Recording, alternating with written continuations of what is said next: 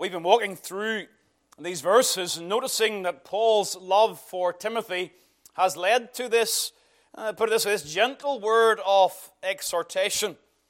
Verse 6, he's been told uh, to stir up the gift of God that is in him. The Lord has worked in Timothy, sealing his soul, but also equipping him to serve the church of Christ. And Paul seeks to encourage Timothy in that end by causing him to remember the work of the Spirit of God. Verse 7 the Spirit of power and love and of a sound mind.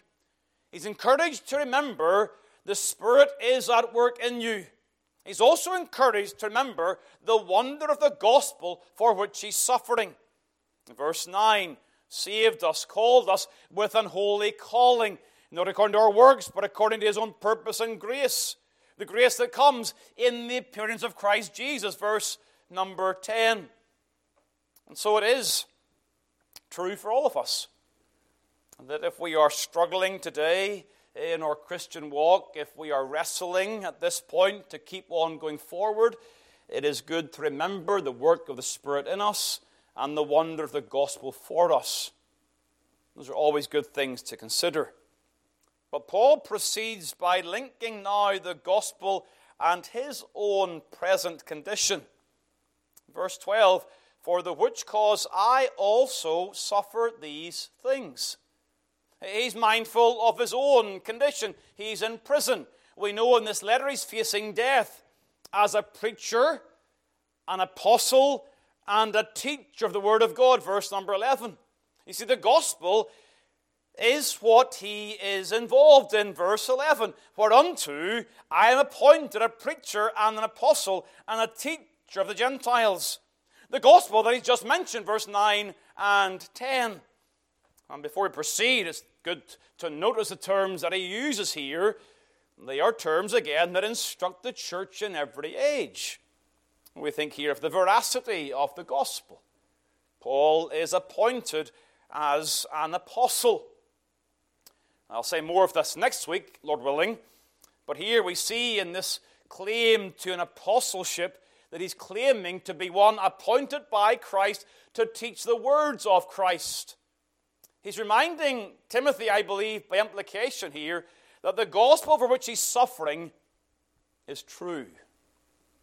And again, when it comes to the end of all things, no matter what we must suffer, if something is true, it is true regardless of the consequences. And so, Paul, as an apostle, is reminding Timothy and ourselves that the gospel that is preached is true because it comes by Christ's appointment. The veracity of the gospel. You've also got an insight into the authority of the gospel here because Paul is a preacher, a herald. We've seen this word many times. It has that idea of one who brings the word from a king to the people, and it comes with the authority of the king. Paul doesn't make the gospel up. He comes and speaks the words of the King, Christ Jesus. Again, reminding Timothy, the gospel which you suffer and which I suffer is Christ's gospel. And it ought to be preached with authority, even though the world hates it. Veracity, authority, and finally clarity. Paul is also a teacher. A teacher of the Gentiles indicates, and these three terms are being used, indicating again that the Word of God comes to our minds you think of Acts 28 when Paul eh, is in that house prison in Rome and he's persuading and convincing people that Jesus is the Messiah. The gospel is to be understood. You know, there are, again, errors in that regard in various directions. There are some preachers who think it's, it's important that they show the congregation how much they know. They've got display. I, I know all of these deep things of theology, but they display them in such a way that people are left, they're left totally confused. And they don't know what they think. Not because the preacher was unorthodox, but because he was not clear. Now, does that mean you shouldn't give good meat to the people? Of course not. But it is imperative that as the Word of God is preached, it is preached clearly to the understanding. It's also possible, of course, but people today forget the fact they are to teach the gospel. Some will seek to manipulate people's emotions. Others will seek to simply bring some sort of religious homily that has no effort to teach. You see, the apostle was a preacher and a teacher. We are not apostles, but we preach apostolic truth, and we must do so with authority and with clarity. Anything less is less than what Christ expects. And the gospel is such that it must be preached with this authority and this clarity. But as Paul does so faithfully, it leads to this suffering, verse number 12. For the which cause I also suffer these things. But as he suffers, he can say, Nevertheless, I am not ashamed. That's important in the context here. Remember verse number 8, where Paul says to Timothy, Be not thou therefore ashamed. Verse 12, I am not ashamed. Verse number 16, Onesiphorus was not ashamed. As you see, Timothy is being encouraged here by the example of Paul and of Onesiphorus. He's being shown by these men that he himself ought not to be ashamed. But verse number 12 stands as one of the high points in all the scriptures regarding the confidence that Paul has in Christ Jesus. Why is Paul not ashamed?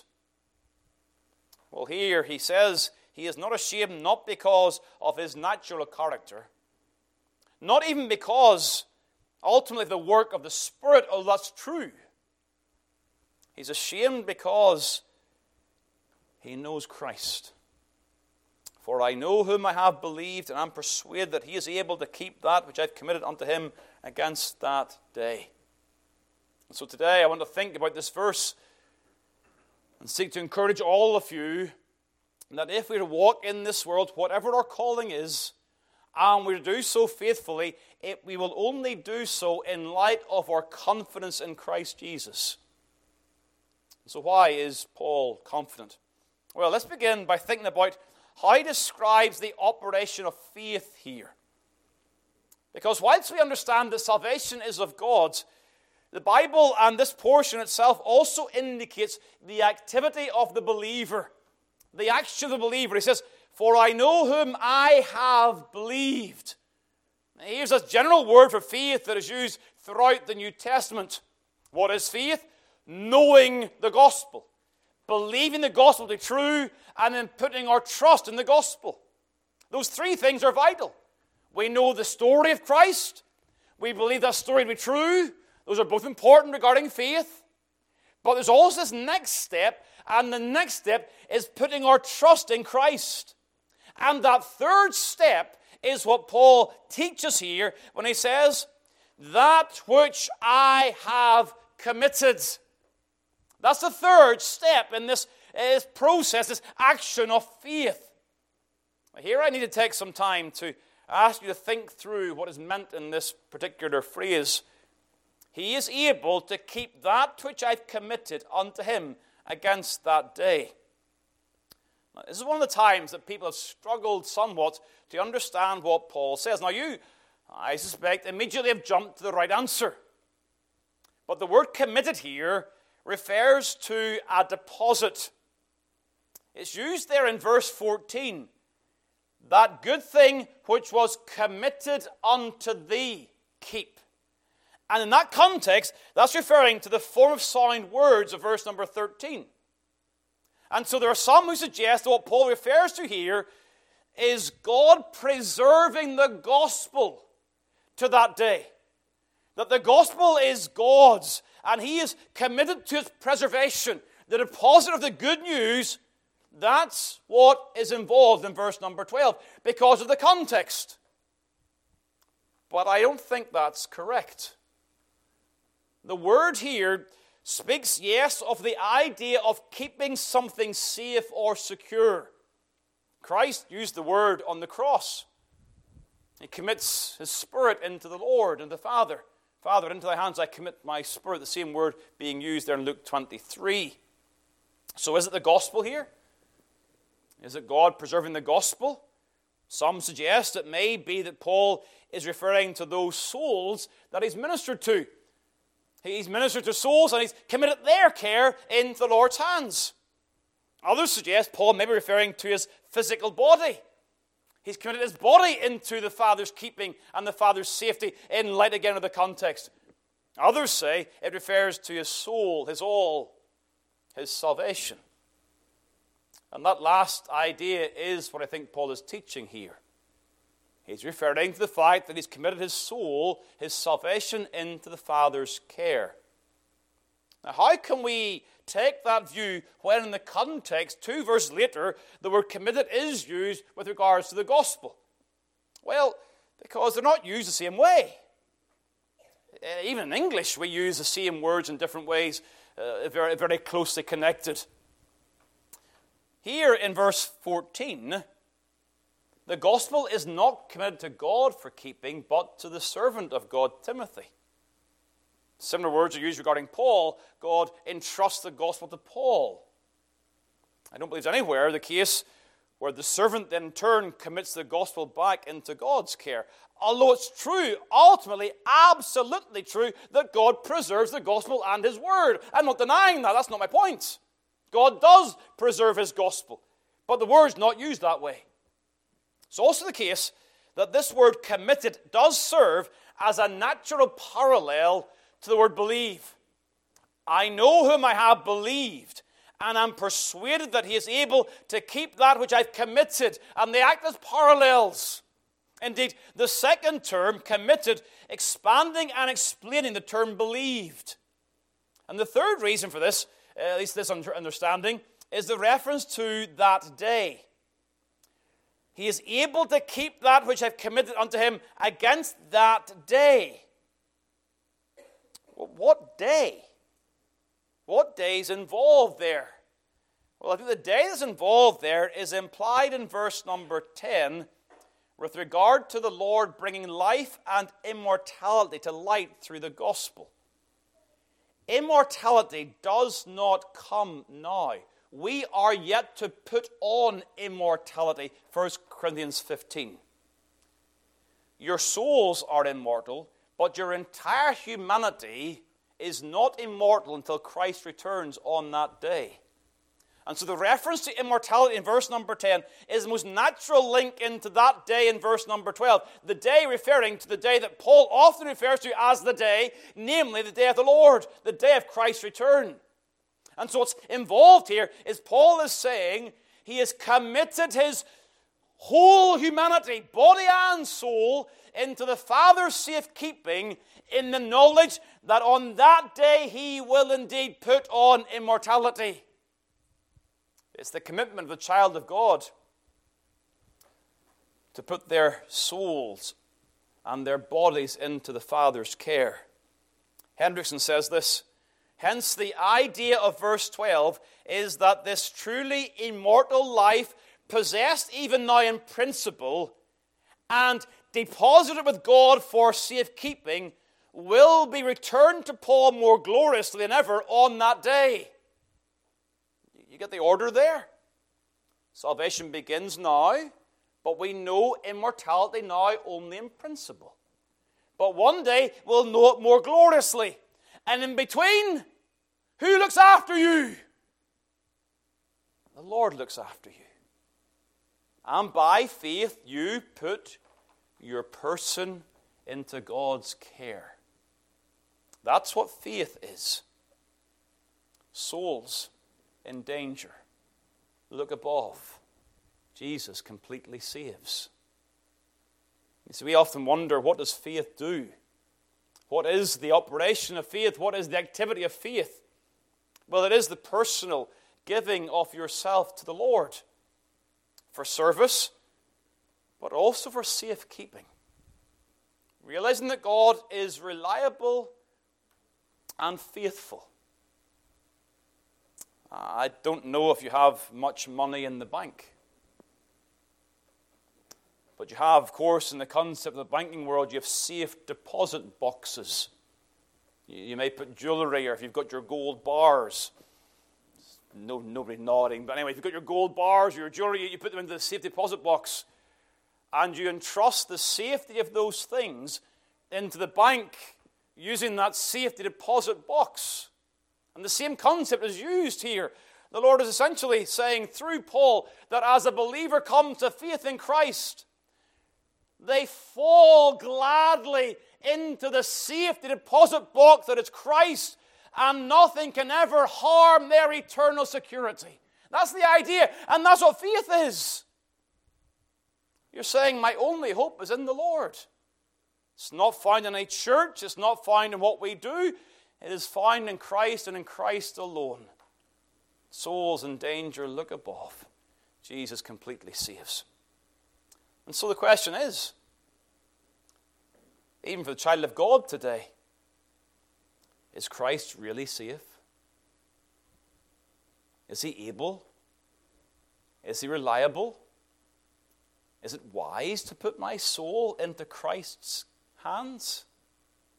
Well, of course, Paul answers that as he thinks about the object of faith. He says, I know whom I have believed. He is able.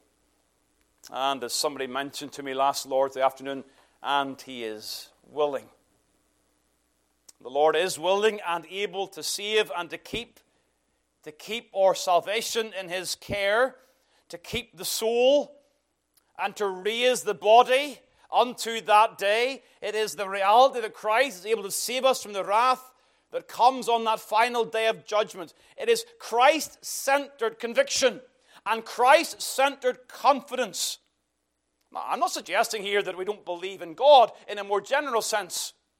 We, we believe in the Father, we, we trust the Father, and we trust the Spirit. But here the focus is Christ centered.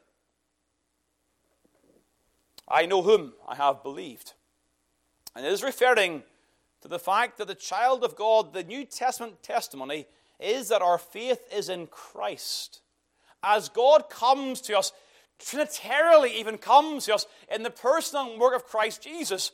And so we know that He is able. And so I, my focus now is to ask you to stop in your tracks and to think solely and wholly now on the glories of Christ Jesus. To think about His ability to save your soul. That He indeed is able in His person and in His work. First of all, in His person. He is the eternal God. The one that is able is the one that is indeed described in John chapter 1 as the Word that was made flesh.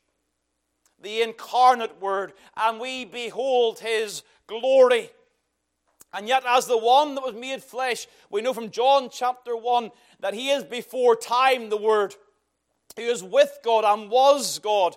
He's the one of whom it is said that it was not robbery for him to be equal with God. He is the co eternal, co equal Son of God. He is God manifest in the flesh. And as such, and here's the importance regards the doctrine of the Trinity. If Jesus Christ is God, then what is said regarding God in the Scriptures is true regarding Christ in his humanity and deity combined as the God man. So you have this fact Our God is in the heavens, he hath done whatsoever he hath pleased. You have the truth that all the inhabitants of the earth are reputed as nothing, and he doeth according to his will in the army of heaven and among the inhabitants of the earth, and none can stay his hand or say unto him, What doest thou? Daniel 4 35.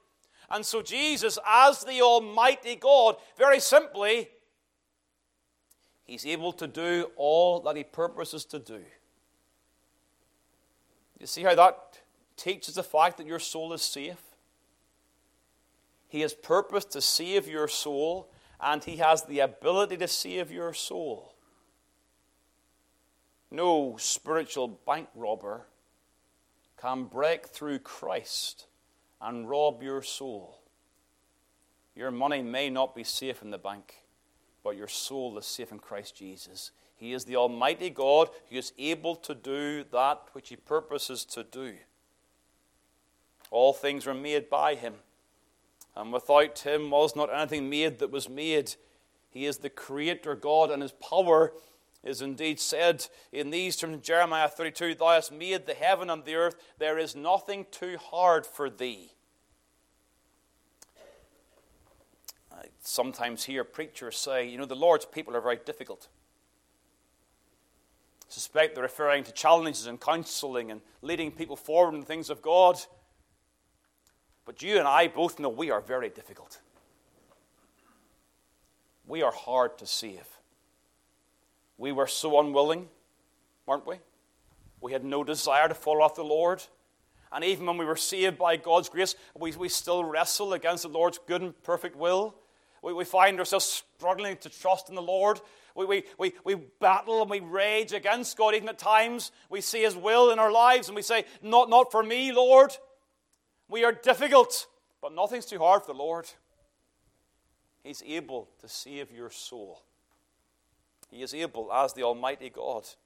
Jesus manifest in the flesh. He's also the perfect God man, the incarnate God. We're looking at Christ's person here. He's the eternal God and he is the incarnate God. You know, Job discusses the trouble that there is for the child, for the, for the, for the sinner. For he is not a man as I am, says Job regarding God, that I should answer him, and we should come together in judgment. Job 9 Neither is there any days man betwixt us that might lay his hand upon us both. No days man. How can we meet with God? We need a mediator. But of course, praise God, there is a days man. There's one who lays his hand upon both, one that saves and reconciles. You see, to be able, verse number 12, to be able to keep and to raise, sinners must be reconciled to God, and Christ is that day's man. God was in Christ reconciling the world unto himself, reconciling sinners to God. He is able to save. But beyond that obvious point regarding Christ as our mediator, I want to show you that Christ not only has suitability as mediator, he also has authority as mediator. Please turn back to John 17. I mentioned some time ago, I was reading through John recently. And in John 17, there's a, a verse that really struck me, and I thought, uh, I'd like to share this with you today. John 17 in the verse number 2. Here, the Lord, of course, praying to his Father. And he says, As thou hast given him power over all flesh, that he should give eternal life to as many as thou hast given him. Here's an argument as to the Lord's ability to give eternal life. And the argument that Christ presents in prayer is that the Father has given the Son power over all flesh. It is that word for authority that we often see. Authority. Christ has been given authority by the Father. The Father grants the Son the authority whereby he is able to save. Now, this is certainly a mystery. How this works out in the course of time in the Trinity, but we know that as Christ comes into the world, he comes in the power and the authority of the Father. And he is able to save. Now, it may be the case that some of this authority refers to that authority that comes after Christ's resurrection. Some of the language in John 17 has a past or present tense, but it's thinking of those things that are yet to come. And so it may well go back to Matthew 28 All power is given unto me. He is the name above every name because he died, obeyed to death, and was risen again and given that name above every name. But whatever the case may be, in terms of the actual working of this, we know that now Christ has authority over all flesh, whereby he is able to give eternal life. He's able to save. It is his right full duty to save sinners. Matthew Henry, again, has some interesting comments and encourage you, if you get some time this afternoon, go back to read Matthew Henry on John 17 and the verse number 2. He says about the origin of Christ's power, Thou hast given him power. In other words, it has come from God. And for man in his fallen state to be recovered, he must be brought under a new model of government. We're under a fallen order of government, a satanic order of government. And to be redeemed, we've got a new order of government, namely Christ Himself. And the Lord has received His power, says Henry, which was to be executed in a way distinct from His power and government as Creator. Note, the church's king is no usurper as a prince of this world is. Christ's right to rule is incontestable. And so Henry goes on to talk about Christ's power over all flesh. In one sense, he has power over all mankind. There is no earthly power that can hold on to the legs of some believing soul and keep them out of Christ. It's not possible. No weapon formed against thee shall prosper. No unbelieving person has authority over Christ to stop you getting into the kingdom. Christ has that power over all flesh. But he also has power in this sense over mankind considered as corrupt and fallen. Hence it says power over all flesh in that sense. Over the sinful race, Christ has power and judgment concerning them, whereby he is able to forgive sins. The Son of Man hath what? Power on earth to forgive sins. He has that as God.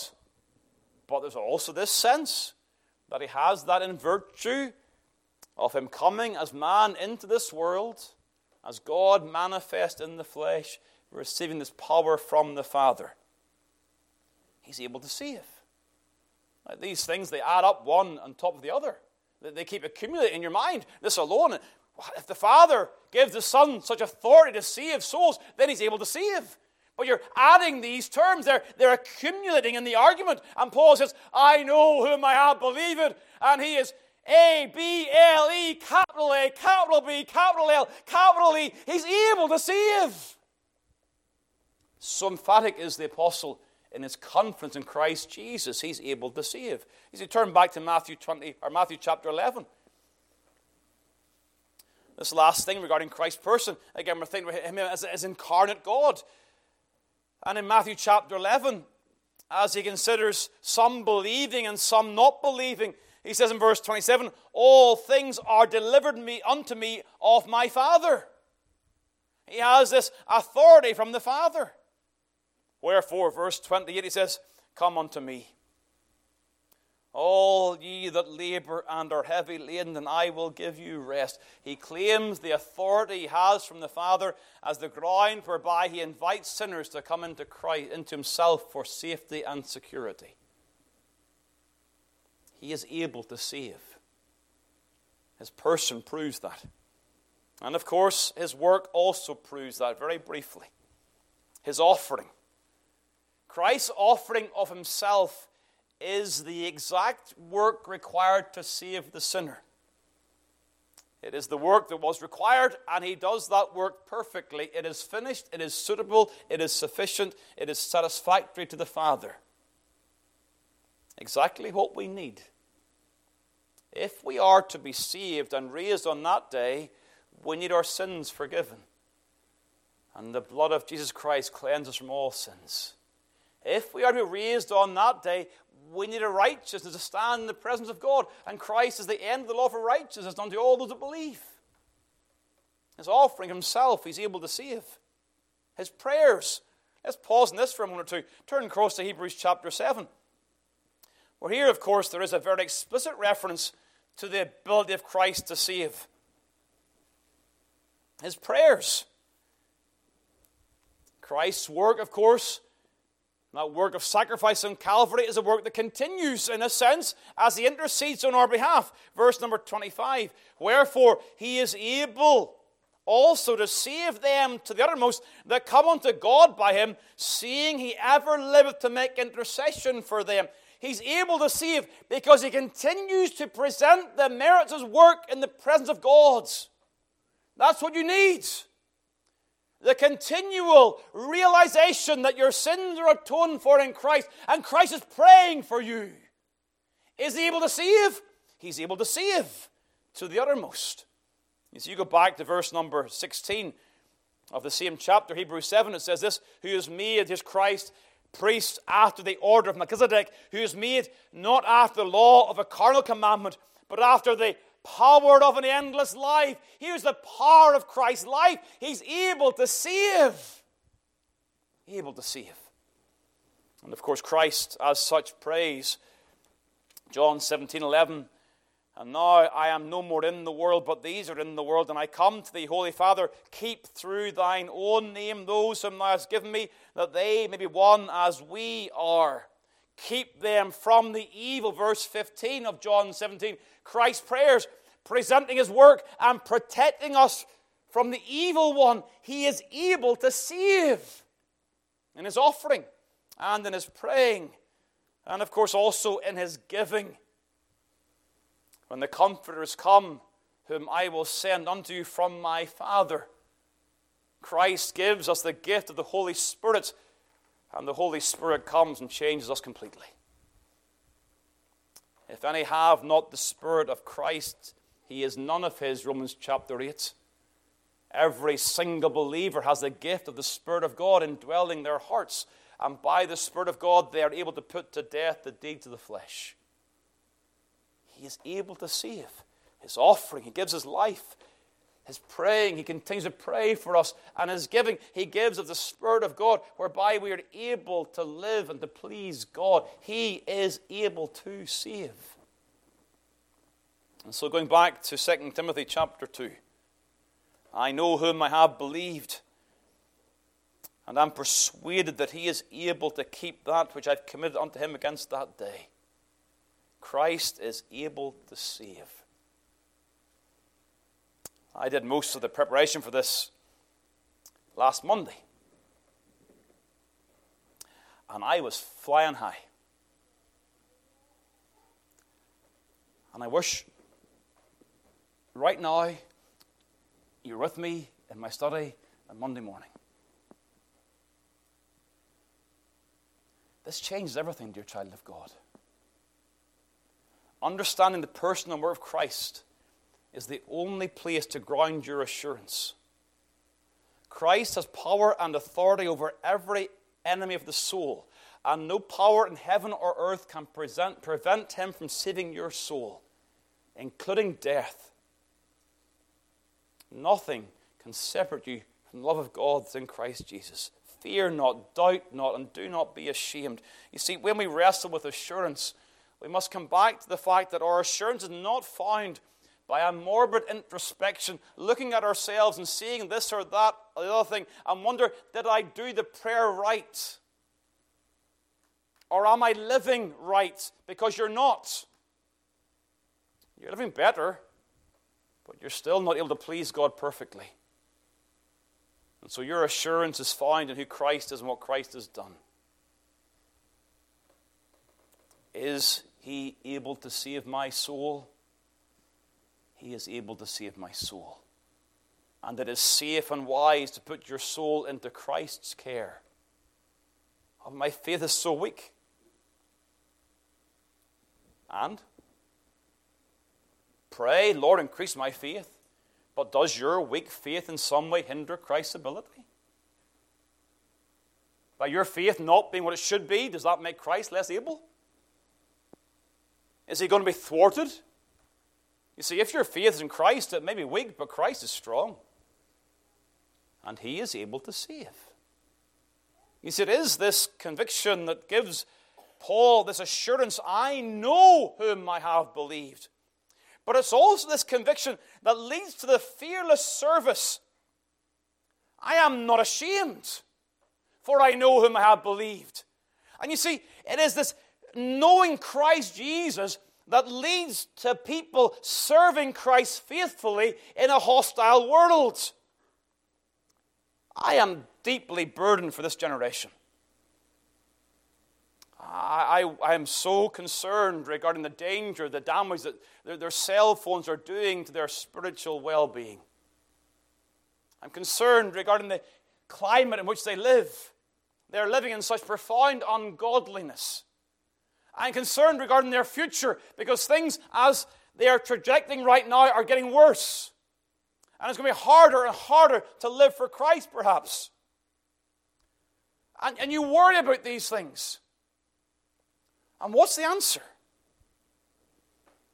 It is praying that they would know whom they have believed. What will drive young people to run to the prayer meeting? What will drive young people to run to evangelize for Christ Jesus? What will drive young people to the foreign mission field? What will drive young people to your seminary and to your pulpit? It is knowing Christ, knowing whom they have believed. It is the deep conviction that He's able to save that will drive their souls. And we wonder and we worry. And we must pray. Because what will change, not only young people, but the middle aged generation that have become lethargic and dull in the service, and what will change an older generation that think their time is up. What will change all these people? I know whom I have believed. That changes everything. This deep seated conviction, and He is able, and I'm not ashamed of that. I think it is no coincidence that Paul prays. Turn, please, back to Ephesians chapter 3. I'm just tying these thoughts in my mind. Ephesians chapter 3. You have one of these wonderful prayers of Paul, verse 14 For this cause I bow my knees unto the Father. For what cause? Well, you go back to verse number 8. Paul refers to himself as least of the saints, preaching the, among the Gentiles the unsearchable riches of Christ, to make all men see what is the fellowship of the mystery in whom, verse 12, we have boldness and access with confidence by faith of him. Verse 13, wherefore, in light of his commission to preach the gospel, wherefore I desire, listen, listen how he prays for the church in Ephesus, I desire that ye faint not at my tribulations for you, which is your glory. Doesn't that sound awful like 2 Timothy chapter 1? Paul, don't be ashamed of the testimony of the Lord or of me as prisoner. And Paul writes to the church in Ephesus, Don't be fainting at my tribulations. For this cause I bow my knees. And was he pray for this fainting church? That he would grant you according to the riches of his glory, to be strengthened with might by his Spirit in the inner man, that Christ may dwell in your hearts by faith, that ye, being rooted and grounded in love, may be able to comprehend with all saints what is the breadth and length and depth and height, and to know the love of Christ, which passeth knowledge. For a church not to faint in their tribulations, they need the Spirit of God, and they need to know the love of Christ. They need to see the wonder of Christ in his person and in his work. Young people, please, can I urge you? Please do not go to some church that will tell you how to live a successful and prosperous life. Go to a church where Christ is preached. Wherever the world will bring you, wherever you end up in this world, make sure you put yourself under a ministry where Christ is preached consistently. That the doctrines of the gospel are expounded in your hearing because your children will need that, and you will need that, and all men need to hear that. And from that, the church is vibrant. Oh, there's undoubtedly times when, as a Christian pastor and minister, there are frustrations that come in the work of God.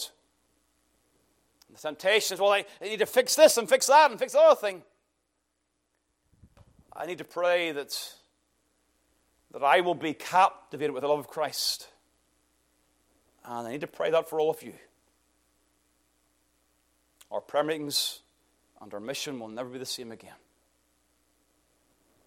The object of faith. A couple of words on the outcome of faith. I've already described the outcome of faith. It is salvation on that day. Paul commits his safety into God's hands, knowing that God is able to keep and hence to raise and to save on that day. As we close, I want you to see this in John chapter 5, and this we're finished.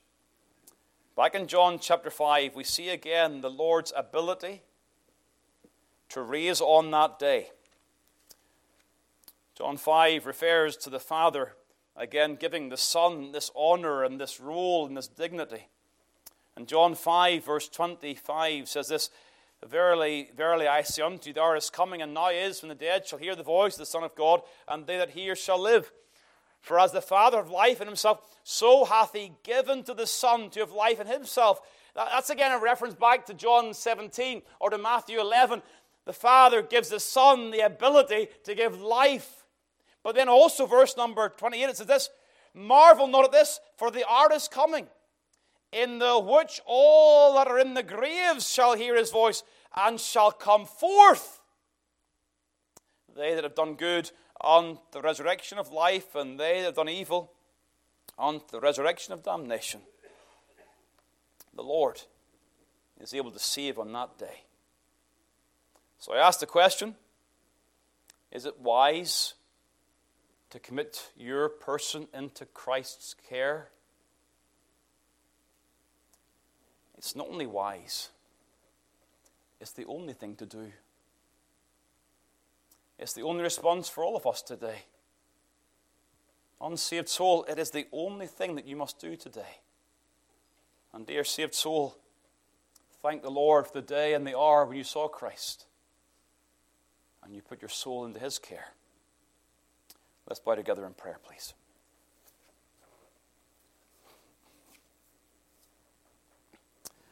Eternal God and Father, we thank you again for the glories of the gospel. Help us, Lord, to take these things away with us and to meditate upon them, to turn them round in our minds in such a way that, that we will indeed delight in all that Jesus is for us. Oh God, we pray help us today.